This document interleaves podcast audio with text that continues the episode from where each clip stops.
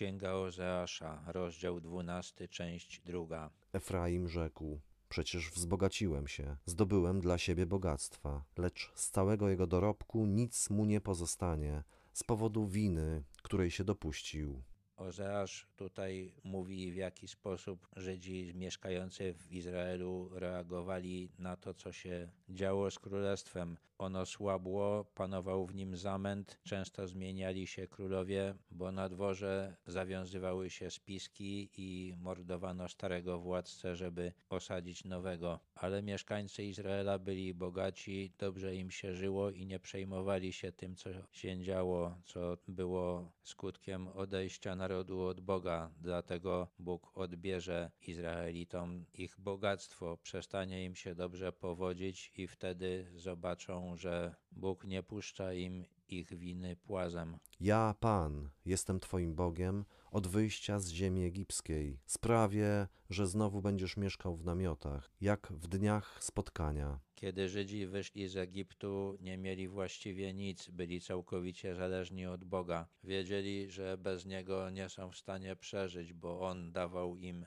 i jedzenie, i wodę, i wtedy traktowali Go z szacunkiem. Ozeasz zapowiada, że Bóg znowu sprawi, że Żydzi będą żyć w podobnych warunkach i to ma ich skłonić do tego, żeby znowu zwrócili się do Boga. Przemawiałem do proroków. Ja też zsyłałem wiele widzeń, a przez proroków przedkładałem przypowieści. Bóg starał się skłonić Izraelitów do nawrócenia łagodniejszymi sposobami. Posyłał proroków, którzy mieli widzenia i opowiadali przypowieści, które miały nauczyć różnych prawd duchowych. Bóg robił tak długo, proroków było wielu, ale to wszystko nie dało rezultatu. W Gilead panuje nikczemność, kochają się w marności. Gilgal składają ofiary cielcom, dlatego ich ołtarze staną się jak kupy kamieni w bruzdach pól. Ludzie w Izraelu stali się nikczemni i dlatego czczą marne rzeczy. Czczą Boga Izraela pod postacią byka albo czczą różne pogańskie bożki. Wszystko to jest niegodne czci i w porównaniu z prawdziwym Bogiem znikome. Tam, gdzie gleba jest kamienista,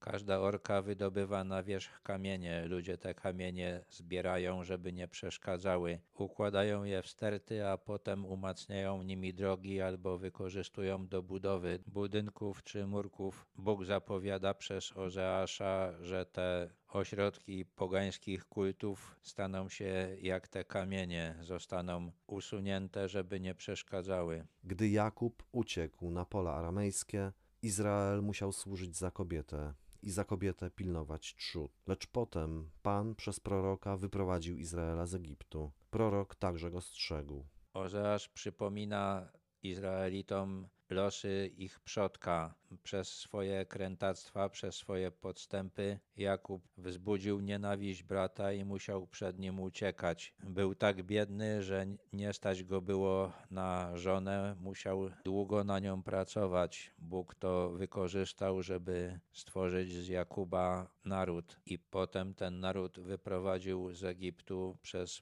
Mojżesza.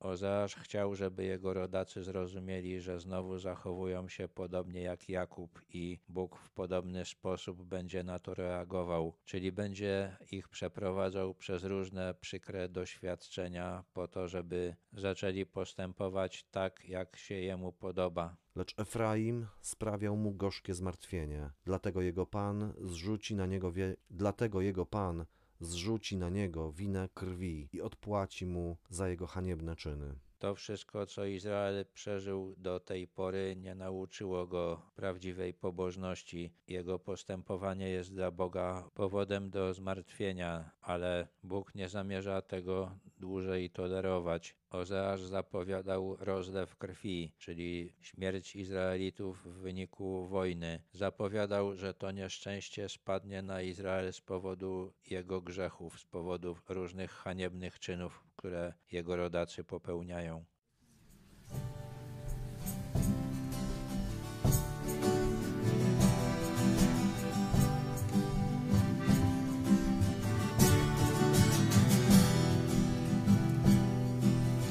uczniów swych posyłał Pan, by nieśli wieść radosną, żegnając ich dał swoją moc i mówił tak z miłością.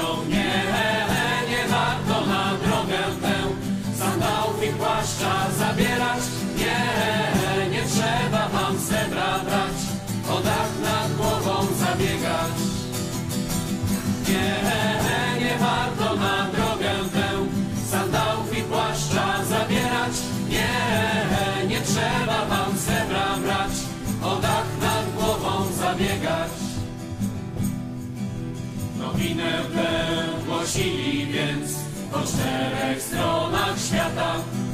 Bogaci tak, nie mając nic, bo miłość jest bogata. Nie, nie warto na drogę tę sandałów i płaszcza zabierać. Nie, nie trzeba wam srebra brać, o dach nad głową zabiegać. Nie